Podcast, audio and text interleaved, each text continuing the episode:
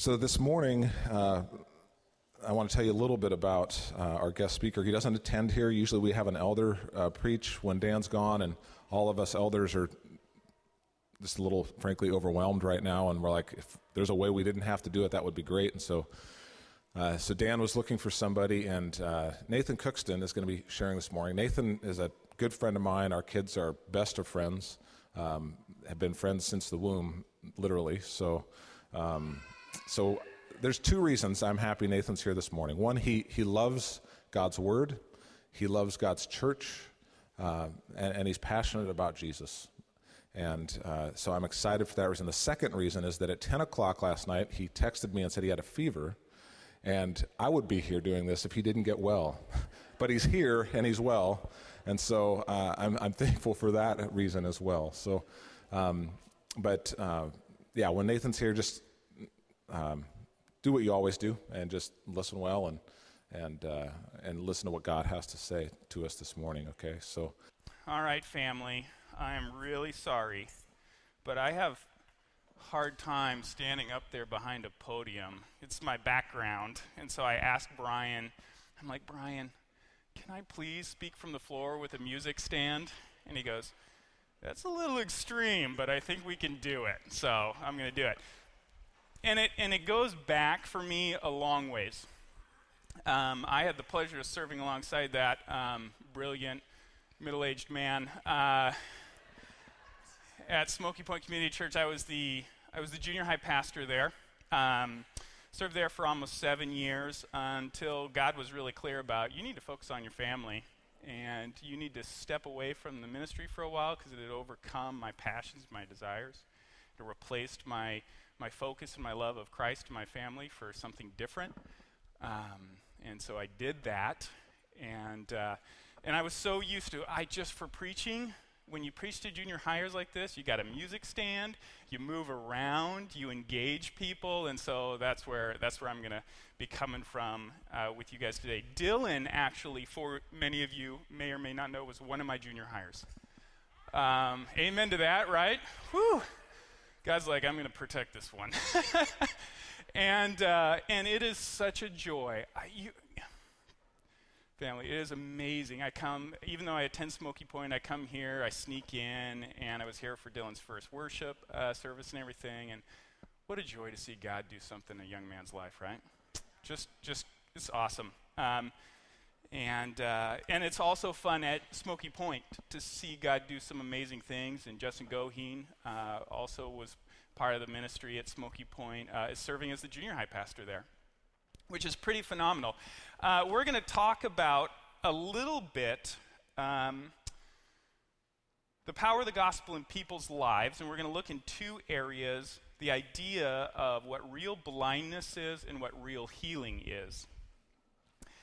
And uh, when Dan called me up and said, Hey, Nathan, would you be willing to come along? Me and Dylan are heading out east and we're going to go to a conference. And would you be willing to come and just preach to the family and, and share some of God's word? I said, Absolutely, would love to do that. He said, Okay, so where are you at? What, what are you going through? Uh, and he said, No, you just you preach on what you want to preach on. You preach on what you feel would be uh, a good word. And I said, can I preach? I can preach on anything. He goes, Absolutely. So then, this is what happens for preachers. What are our favorite passages? That's, I'm, I'm just going to tell you right now. It's like, okay, um, let's see. Okay, so First Peter is my favorite book of the Bible. You're allowed to have favorites, just so you know. First Peter is my favorite book of the Bible. Do I go to First Peter? No, no, not First Peter. If I was stranded on a deserted island and had one chapter to read from for the rest of my life, Isaiah 40 no, not Isaiah 40. And then I thought about Mark 10. And I thought about this idea of Jesus healing the blind man Bartimaeus. And then I listened to Dylan's message and he like stole all my thunder.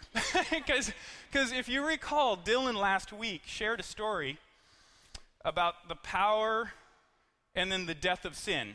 How many of you were there last, this last week, right? Yep. And he shared on this and he, he painted this beautiful, sad, true, life giving message around the impact of sin and the fact that we are no longer uh, slaves to it through Christ. And I'm like, well, that's exactly what I would preach in Mark. And then I realized, well, hello, everybody. That's the story of this entire book of the Bible. You know, this is the Bible, is the story of people being blind, people being completely engrossed in, enraptured, I've even said, in sin and being freed.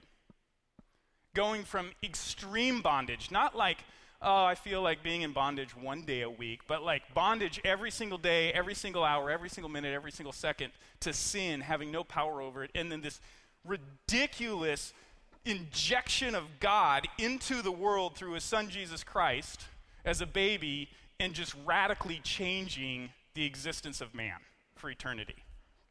So I said, I'm doing it. I'm doing Mark 10 because it may sound like similar to the same thing as last week, but I don't care. So,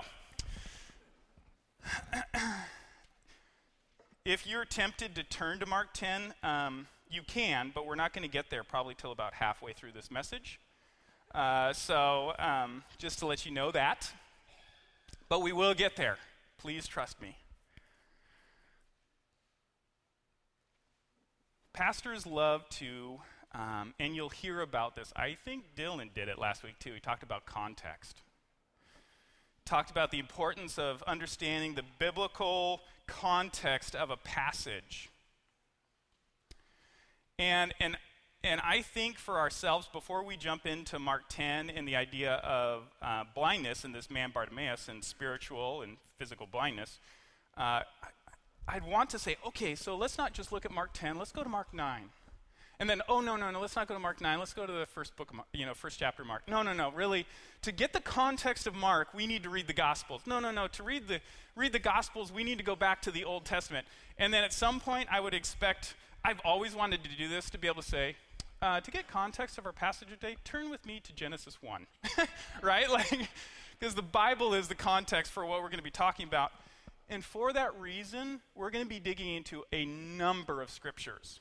And you may ask, well, I don't have them up here. You won't have them up here because what I want us to do is to kind of fluidly move through the Old Testament and into the New Testament at a semi rapid pace. And so I'm going to give us some, um, I'm going to give us the references. Feel free to mark them down if you want to read them later. And then I'm going to read them all for us. And we're going to journey together as a family through God's Word. Um, but you won't have them up on the back screen. I apologize for those of you that are used to having that. Um, I would recommend bringing your Bible next time. Ooh, uh. Okay. do you, um, oh, Brian's like, careful. Um, do you, do, okay, now keep moving. Um, blindness. What is real blindness? How would you define blindness, my dear? What is blindness to you? oh, that's good. Like, not being able to see, it's, it's like, this is my hand, but I can't see it. Yep. Brilliantly simple is it's just the inability to perceive. We can be blind to a lot of things. It doesn't necessarily have to be sight, right? Um, I can be having a weekend where I'm choosing to play video games rather than mow the lawn, and I might be blind to the fact that my wife would rather I was out mowing the, the, you know, right? So I'm not perceiving her dissatisfaction with my choices as a husband, right? That's blindness. I might be blind to the fact that, you know, I'm, I don't see like how I look or how I present myself. The fact that I should have worn plaid today, Brian. I'm seeing plaid. I'm seeing a lot of plaid, so I should have worn plaid right? Blindness, the inability to perceive, to see. And here's what I would say it's the theme that God uses throughout His Word for the lost and those separated from Him. It is a, it is a focused, intentional um, illustration or, or description of God for us without Jesus. It's the Im- imagery that he chooses to illustrate also the work of salvation on our souls. We're not talking just about like vision impairment, the need for glasses. We're talking about true blindness, complete blindness, not mostly blind. My sister Rachel, um, Super cute. Absolutely love her. Uh, she is adopted from India, Calcutta, India, and um, we adopted her when she was four months old. And, and as she grew and she walked around, and there was a little concern. We thought there might be something wrong with her eyesight because, um, quite frankly, she walked into walls. Like, literally walked into walls. Like,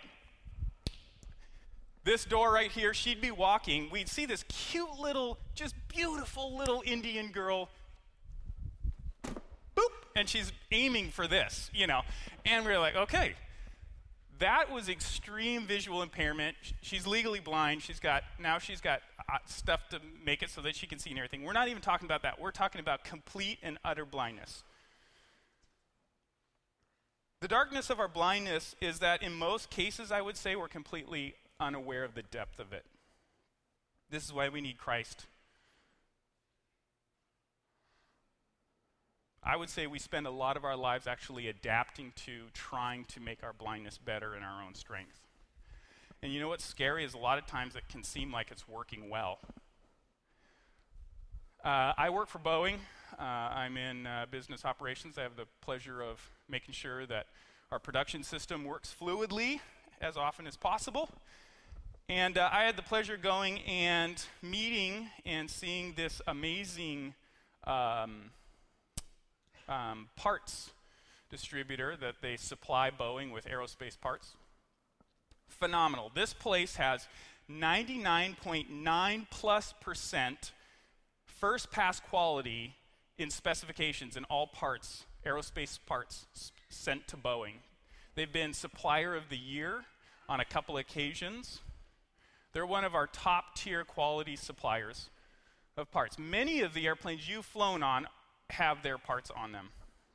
They also contract with the government uh, in providing um, parts and tools for the men and women that serve and protect this great country and help keep them alive.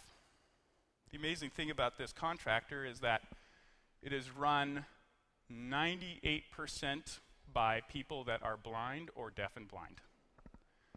Lighthouse of the Blind, it's a manufacturing um, subsidiary in Seattle, Washington. Let me tell you what, I went there as, you know, a non impaired person, and I stood as a deaf and blind man, stood in front of a CNC machine, which, if you know what that is, it's a huge drill that um, carves out with a water jet, carves out all the parts uh, for aerospace. And as this deaf and blind man, spoke to, felt the terminal,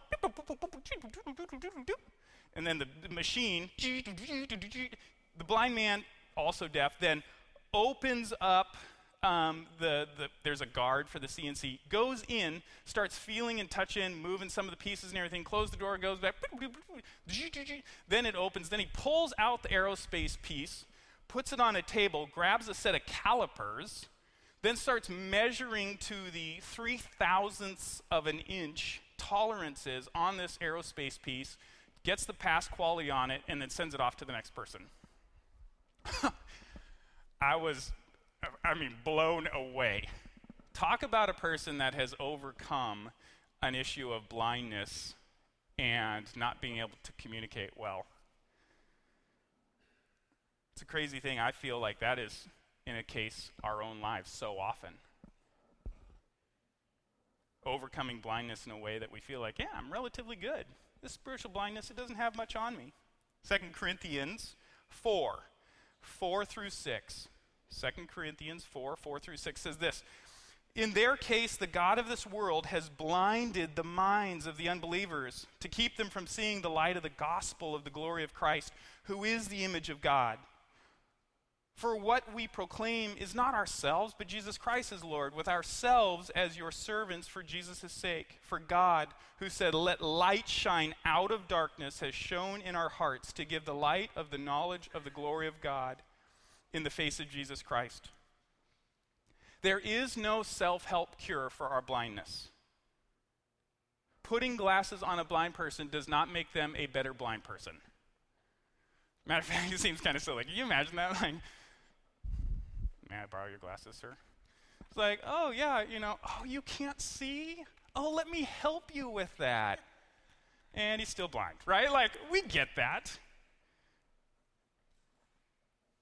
But you know what? The crazy thing is, we act like this so often. I act like this. I go about my day pretending that, that the sin in my life doesn't actually blind me, it just kind of keeps me from doing better things. We devote ourselves to acting like we're not blind, or at least to work like we could see. Part of being created in the image of God is that we're self aware, that we're self conscious. We have this thing in us that tells us ah, this just isn't right. And instead of going to Jesus, instead of seeking the gospel, what ends up happening is we, we look within ourselves and we attempt to fix things on our own. And I think this is why God is so adamant in the Old Testament to talk about blindness as who we really are. And here's the thing He doesn't just say, oh, you're blind, it's terrible, move on. He pushes, God pushes in the Old Testament this idea of blindness to be all encompassing, to be, to, be, to be completely interwoven into who we are. So let's look at this. We're going to read a chunk of scripture, but I want us to see God being very intentional there's no, God did not go in His Word. This is what I love about God's Word. He did not just go, you know what? It's between like Isaiah and um. Which, uh, which book do I want to get in here? Uh, you know, flip a coin. No, He's intentional. Every, every book in God's Word, every chapter, every verse, every word is there for a reason. So I don't think it's unintentional that God says in Psalm 146 146, 5 through 8, he says this Blessed is he whose help is the God of Jacob, whose hope is the Lord his God, who made heaven and earth, the seas and all that's in them, who keeps faith forever, who executes justice for the oppressed. Listen to this. Who gives food to the hungry? The Lord sets the prisoners free. The Lord opens the eyes of the blind. The Lord lifts up those who are bowed down. The Lord loves the righteous. You're not going to become unblind without God. There's two things in here that I see. One, we're blind. Two, we need God. Isaiah 6 through 8 through 10. 6, Isaiah 6, 8 through 10 says this. It might be familiar, the beginning part, for many of you. It says, And I heard the voice of the Lord saying, Whom shall I send, and who will go for us? Then I said, Here I am, send me. And he said, Go and say to this people, Ooh, this is a rough part of the passage. Keep on hearing, but do not understand. Keep on seeing, but do not perceive. Make the heart of this people dull, their ears heavy, and blind their eyes, lest they see with their eyes and hear with their ears and understand with their hearts and turn and be healed. This is the beginning of a long stretch of passages of condemnation for the sins that Israel continued to live in and re- in rejecting their God. Isaiah 35, 3 through 10 says this Strengthen the weak hands, make firm the feeble knees. Say to those who have an anxious heart, Be strong, fear not. Behold, your God will come with vengeance, with the recompense of God. He will come and save you. Then the eyes of the blind shall be opened and the ears of the deaf unstopped. Then shall the lame man leap. Do you get it? Do you see? Are you seeing in the Old Testament how, what, how God attributes our separation from Him, our struggle with our own selves, this blindness, our inability to reach God? Isaiah 43 8 says this Bring out the people who are blind yet have eyes, who are deaf yet have ears. Let's keep going. God's proven a point. Isaiah 42, 6 through 7. I am the Lord. I have called you in righteousness. I will also hold you, be the hand, and watch over you. I will appoint you as a covenant to the people, as a light to the nations, to open the eyes of the blind, to bring out the prisoners from the dungeon, from the prison, those who sit in darkness. Just in case in Isaiah 42 you didn't get the point, he goes on in verse 16. He says, I will lead the blind in a way that they do not know, in paths that they have not known. I will guide them. I will turn the darkness before them into light, the rough places into level ground. These are the things I do, and I do not forsake them. 42 again. 42:18 Hear you deaf and look you blind that you may see. It's pretty clear from God's word that we have some blindness that all of us have some blindness. It's also pretty clear that as we looked at these passages, God's the only solution, God's the only way to have this blindness removed. You know what, though?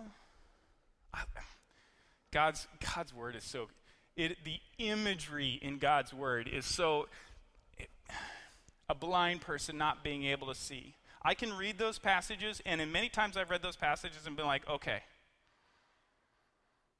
okay, we're blind. Great. The last time I checked, I'm able to wake up, I'm able to live my life, I'm able to love my wife, I'm a relatively good dad. People at work seem to think I'm doing a good job. This blindness can't be that bad. I got one more passage for you for now.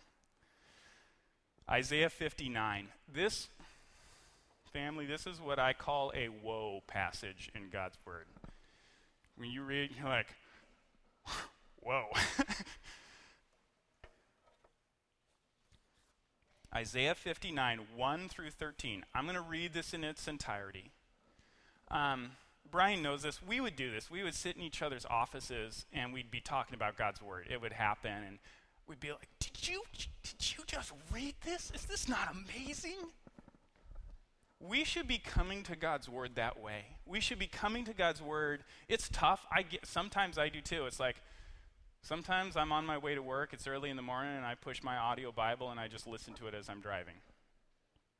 I'm like, well, at least a little Jesus is, you know, is is all right. It's good. But there's nothing for like sitting down, reading, digging in, and, and seeing some pretty amazing descriptive truth. And we find that in Isaiah 59, 1 through 13. I'm going to read this whole thing. And tell me if you see God's imagery for blindness. Tell me if you see not only the imagery for blindness, but the all encompassing, exhaustive destruction that God attributes to it. And it says this Evil and oppression Behold, the Lord's hand is not shortened that it cannot save, or his ear dull that it can't hear. But your iniquities have made a separation between you and your God. Your sins have hidden his face from you so that he does not hear. For your hands are defiled with blood, and your fingers with iniquity. Hands defiled with blood and fingers with iniquity. Have you guys ever seen, like, this is God's not going, oh, yeah, you know, iniquity is a bad thing. How many of you seen a picture of a surgeon that just pulled his hands out of the cavity of a person? Right? Yeah. Blood dripping. Like, what, God? But that's what he's saying here. Your hands are defiled with blood and your fingers with iniquity. Your lips have spoken lies. Your tongues mutter wickedness muttering wickedness? God, you're good. I love your words. No one enters suit justly. No one goes to law honestly.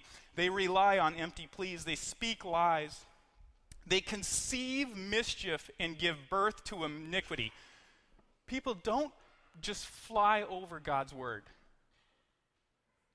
They conceive mischief and give birth to iniquity. You ever seen someone give birth? I have. Brian? No? Okay. It. Ah! I don't mean to be graphic, but this is God's word. Conceive mischief. We conceive mischief. James talks about it starts out in the passions of one soul, and then it turns into and he conceives death. It's like inside, and then blah, like an alien coming out of a chest conceives mischief and gives birth to iniquity. They hatch. What, do, what does it conceive? They, they hatch adder's eggs. That's a viper. They weave the spider's web. He who eats their eggs dies, and from one that is crushed a viper is hatched. Their webs will not serve as clothing. Men will not cover themselves with what they make. Their works are works of iniquity, and their deeds of violence are in their hands. They run to evil, and they're quick to shed the blood of innocent men. This is God's word. Does this sound like the picture? I apologize, it was a yelled that a little too loud.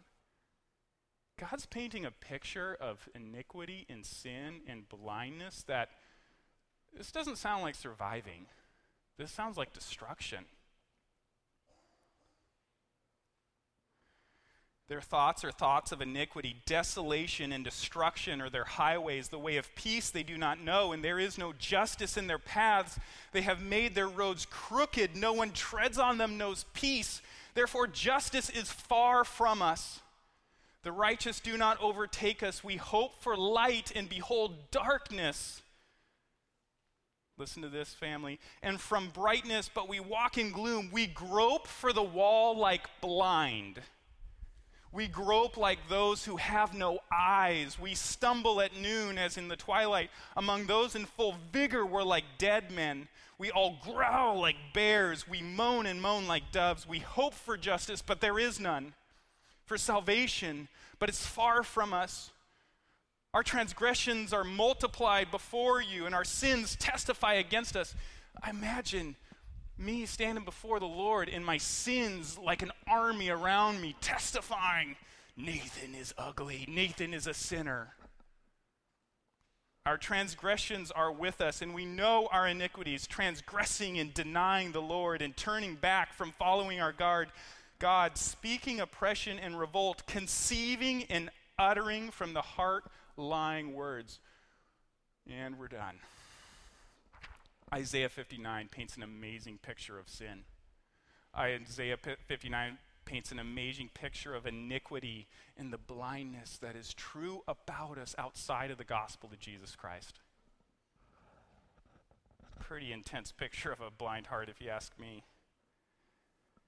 Here's the funny thing, well, sad thing, is that this isn't a picture of like the worst sinner or the murderer or that person we're like, oh, I really don't think they have a chance. It's a picture of all of us.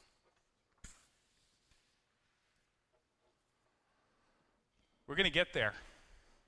We're getting to Matthew, so there's, we're close. We're a book before the book we're going to end in. Matthew 23, just in case you thought, well, that's Old Testament, you know, poetic language about people before Jesus. Listen to what Jesus says about the Pharisees the squeaky clean people of his time. Matthew 23, 23 through 26 says this Woe to you, scribes and Pharisees, hypocrites! For you tithe mint and dill and cumin. That sounds like the start of a good meal. And have neglected the weightier matters of the law, justice and mercy and faithfulness. These you ought to have done without neglecting the others. You blind guides. God's hitting it home on this idea of what real blindness looks like straining out a gnat and swallowing a camel. Straining out a gnat while swallowing a camel. People, God's word is good. I, just love this picture. Can you imagine? You imagine this Pharisee. God, this is what Jesus is saying about these Pharisees. Imagine like a big bowl of soup, okay?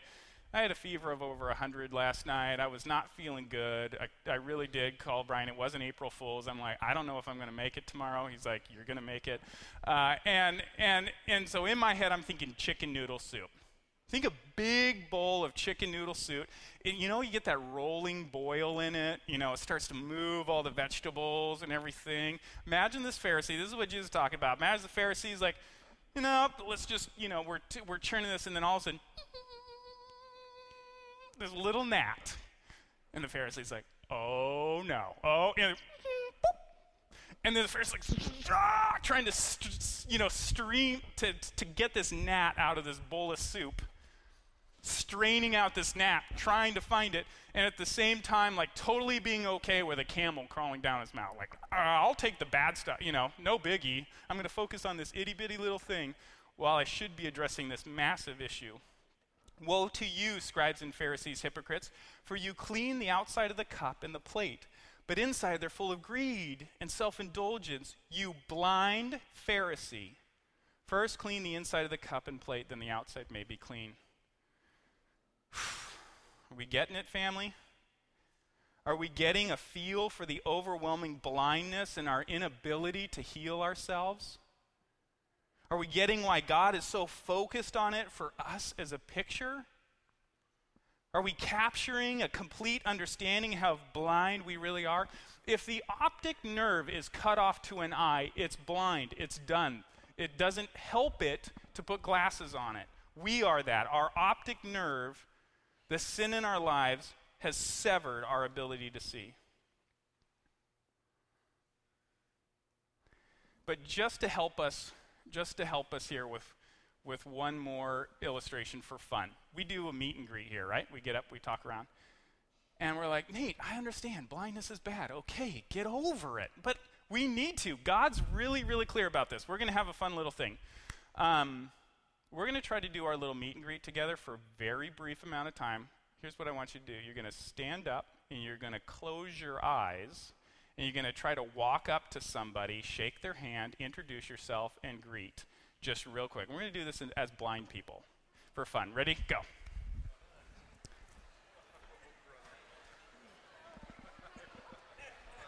Close.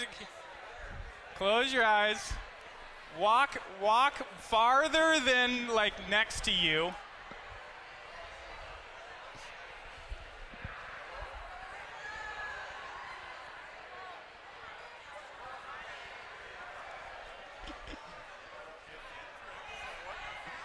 That true?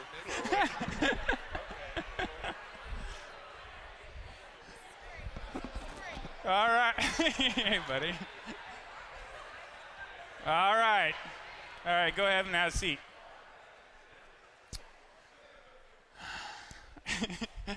it's kind of awkward. Let's be honest. It's, it's a little awkward. So, blindness is an issue, also, time. Good news, people. Jesus has a drop the mic moment. There's, I love what Jesus does. In the New Testament, he just lays it down and then walks away. And he does it in Luke 4, quoting Isaiah and his fulfillment of Isaiah's prophecy. In Luke 4, 16 through 21, Jesus says this, and it says, And he came to Nazareth where he had been brought up. And as was his custom, he went to the synagogue, this is Jesus, on the Sabbath day and stood up to read. And the scroll of the prophet Isaiah was given to him.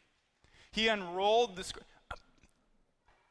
Please, if you, if you take something away, I hope your mind's eye starts to think as you read Scripture, you're starting to see something. This happened at some point in time historically. Picture Jesus in a synagogue being handed a scroll, him then unrolling it. That's what we're reading here. It's pretty simple. And he found a place where it was written, the Spirit of the Lord is upon me because he has anointed me to proclaim good news to the poor. He has sent me to proclaim liberty to the captives and recovering of sight to the blind, to set at liberty those who are oppressed, to proclaim the year of the Lord's favor. Matt, see what God's word says. And he rolled up the scroll, gave it back to the attendant, and sat down. And all the eyes of the synagogue were on him and began to say to them, Today the scripture. And he began to say to them, Today this scripture has been fulfilled. Boom. Amen. Can you imagine that moment? Pharisee's like, Here you go, Jesus, take a scroll. He's like, reads it, closes it, hands it, and goes, Today the scripture's been fulfilled. Do you know Jesus is a Jesus is amazing. Jesus says there's only one way to cure blindness. I am He. Now we can jump into Mark 10. Because we got to know how Jesus heals some blind people, right? You can't make yourself see, but only God can. here's what we're going to do to finish up the message here today. I'm going to read through Mark 10, and, and in a similar fashion, we're going to draw out we're going to draw out the truth of this story and see how Jesus not only physically heals a man, but he spiritually heals a man and that man's response. There's three things in this passage I want us to draw away from. Um, I don't know if Dan does this. I haven't heard him enough, but alliterations are like king. You know, it starts with the same word, and it helps pastors like remember the points to their message. And in Mark, you're going to see three things. You're going to see a request, you're going to see a reaction, and you're going to see a response, which will end up giving us a result. Mark 10. Here's the request portion. And they came to Jericho. And if you need to, like, close your eyes and imagine this or whatnot, please do. Like, God's word is written this way for us, especially the narratives, to draw into and, and, be a part of. And they came to Jericho, and, and as he was leaving Jericho with his disciples, a great crowd, Bartimaeus, a blind beggar, the son of Timaeus, was sitting by the roadside. And when he heard that it was Jesus of Nazareth, he began to cry out and say, Jesus, son of David, have mercy on me. So we got the request this blind man, Jesus, son of David, have mercy on me. But here's the setting he's heading out of a gate in, in Jericho. The blind man is most likely, it's a narrowing passage. It says Jesus is traveling with a large crowd. Don't skip that. What does it mean to travel with a large crowd? If this room got up and walked around and there was like an important person, let's put Brian in the middle, was moving around, there'd be like movement and noise, right? Picture with me this. Maybe the ground is somewhat dusty. Maybe it's a summer day. This blind man is sitting down. He has a cloak out in front of him to receive alms from those around him. This crowd is people from Jericho. They most likely know this blind beggar. They've most likely given money to this blind beggar at some point in time. They're moving about, and it's this massive crowd moving and noise, and the dust is rising. He's sitting in the dust. The dust is probably higher than his head at this point. We don't know whether or not he heard Jesus or someone was talking about Jesus in a crowd of over 100 people, a large crowd of some kind. Jesus might be in the middle, moving. Everyone's bouncing around. You ever been at like a, a sport, you know, Sounders, or you go to like a concert, you know, and you're like, the movement, the crowd's all moving together, there's noise and everything. Somehow he heard Jesus was in the crowd. And he makes her a simple request, a general plea for understanding. There's a reaction. And many rebuked him, telling him to be silent crowd's reaction to this blind beggar, probably someone they know, is shut up. Don't you know this important man's walking with all of us important people? But he cried out all the more, Son of David, have mercy on me. I find this interesting. He starts with just Jesus, son of David, kind of calling to his lineage, kind of, hey, Jesus, son of David guy. And now he's like, son of David the importance of the lineage, have mercy on me. And Jesus stopped. Have you ever been walking in a large crowd with a number of people and that important person in the middle stops? And then the whole crowd kind of like resets and tries to figure. This is God's word. And Jesus stopped and said, Call him. And the very same people that were rebuking this blind beggar before, now all of a sudden they call the blind man, saying to him, Take heart! Get up! He's calling you! Mark is my favorite gospel, and this is one of my favorite chapters, partly because Mark's a lot like me. Mark uses the word immediately over 36 times in his gospel. Matthew only uses it 11 times, John uses it twice, Luke uses it like 12 times. It's 11 times, I think, even in just the first chapter or second chapter. Mark loves to create the sense of movement in his gospel. And he's doing that here with this story. You get the idea, the feel of movement of the crowd. Jesus stopping, them now calling the blind beggar. The blind beggar, listen to this, and throwing off his cloak, he sprang up and came to Jesus. Can you imagine a blind man down here? He's got the cloak in front of him, he grabs it, throws it up, and he's blind. He's coming for Jesus in the crowd somewhere. This is God's word telling a story. And Jesus said to him, What do you want to do for me? What do you want me to do for you? And the blind man said, Rabbi, my master, let me recover my sight. Imagine with me, if you would, this blind man, he finally finds Jesus in the crowd. I have to believe that Jesus had to reach out and touch him. I'm Jesus. I'm the one you're looking for. It's not like Jesus is standing in the crowd going, Hey, blind man. right? All I'm doing, guys, is reading Matthew, I mean, Mark 10. This is God's word. It was not just it was not just Bartimaeus and Jesus. Large crowd, You know, the truth is, is at some point in time, one of us has been Bartimaeus, and some of us have been the large crowd. We've held people back. We've needed our sight. But we have a reaction. We have a crowd's reaction to Bartimaeus. We have Jesus' reaction to Bartimaeus. We have Bartimaeus' reaction to Jesus. And now we get a response. And Jesus said to him, Go your way, your faith has made you well. Another way that that can be interpreted from the passage is Go your way, your faith has saved you.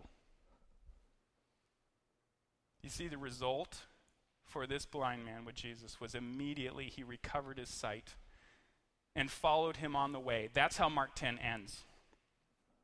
Mark 10 is not a story about a man simply regaining his sight, it's a picture of the gospel, family. It's a culmination of the truth of our blindness. We see a blind man who knows his need, just like we as sinners need to know our need to be right with God. We see him humbly submitting himself, seeking mercy from Christ, just like we need the gospel and lay our pride down at Christ's feet to recognize our need for Him, to make Him Lord and Savior of our lives. Family, we need to quit spending our time putting glasses on our blindness. When we see Jesus responding as he always promises to do with this blind man, he also promises to respond this way for us, and that who should ever believe in him shall have everlasting life. Amen. We see Jesus reaching out to this man and healing him immediately. And what is this blind man's response to do? It's to follow him. Here's the temptation we have. As powerful of a story as Mark 10 is, as powerful a picture of the gospel that the passage is, it's so easy for us to move on from it. Family, the truth of the matter is we never move on from the gospel we never move on from following the one who gave us sight. Mark 10 gives us the gospel, and we need to not simply move on from it. See, the gospel is not like learning to ride a bike. How many of you parents have uh, taught one of your kids how to ride a bike? Maybe even your parents have taught. Yeah, I have too. And I think the temptation we have is we go, yes, Mark 10, our blindness, true, yes, Jesus, gospel, amen, go. And then Bar- we act like Bartimaeus, go, yeah, all right, follow, go, and then getting distracted. And we treat the gospel like riding a bike. is I have two sons, I have a son and a daughter, two kids, and how I taught them to ride, like most of us, is you you know hand, whoop, and then they get on, they like fake pedal for a while, and you like, you know, take Advil for your back and, and you're doing this the whole time, and, and then you finally get to the point where you're doing the one hand, right? And then, and then they're going, and then finally you do the whole let them go. And there's that moment for the child of like sheer joy when they're pedaling and they're like, I'm doing it, right? And then there's the sheer panic of, oh no, I'm doing it, you know, and they fall over and you do it again. The gospel in our lives is not Jesus teaching us to ride, to be obedient, and then letting us go on our own. We need the gospel every morning when we wake up. The motivation to get in the Word is the gospel daily. The motivation to serve and to be used by the Holy Spirit is the gospel. The power to be a husband and a father and who God calls me to be daily is the power of the gospel. Family, we never move on from Mark 10. Every day we must respond as the beggar, not because it continues to save us, but because it continues to remind us. Who has the power to make us see? Who gives us the strength to live out a life of obedience? It's Jesus every single day. So I encourage you, family, as I encourage myself, dig into God's Word. Let it be alive, not just to know it better, to, to read it, to have it memorized, but to know Jesus better, the man who gave us sight, God incarnate, who changed my life from the picture of Isaiah 59 to the picture that we have in Philippians 3 8 through 10. In 8, it says, Indeed, I count everything as lost because of the surpassing worth of knowing Christ Jesus my Lord. Why? Verse 10 that I may know him and the power of his resurrection. I ask you, now that you have sight, it's all about who you fix your sight on. There's going to be a temptation daily for us to fix our sight, which has been a gift from God, on something other than God. I encourage you, as I encourage myself, to fight that temptation. There's a great song, Scandal of Grace. Oh, to be like you, right? Give all I have just to know you. Jesus, there's no one besides you, forever the hope of my heart. Lord, I pray that we would be people that, as a response to our love, not as a response to our love, but as a response to your love, would be fixing our eyes on Him daily. See, there's two types of people in this room. This is how we'll finish it up. The Bible's pretty clear and it's very simple. There's two types of people in this room. There's one, there's people that are blind. You may be sitting here today, you may not be at the point of Bartimaeus, and that is responding to God's truth and love. You're still sitting on the side of the road, trying to take care of things by yourself with having a cloak laid out in alms. And the other type of person, the person that has been Bartimaeus, has jumped up, has responded, has experienced the saving grace of Jesus Christ. My hope for you, if you are blind today, is that as you've seen God's word and as you've wrestled with it and you've you've seen the truth of blindness and our need for Jesus, that your heart would be awoken. That you'd that you be like Bartimaeus, where you're saying, Lord, have mercy on me. That you respond by following him. And if you're in this room and you've you're like me, you've graciously accepted the gospel, and your desire is to know Jesus more fully and more closely. Don't move beyond the gospel. Don't fall into the temptation that there's something a little, the gospel just gets you started. The gospel is the power in our lives to be able to live our lives out for Jesus, to seek Him, to pray to Him and, and I'm just really thankful for the fact that we got to, to dig into God's Word. Hopefully, I also hope in this message that you've seen God's Word come alive.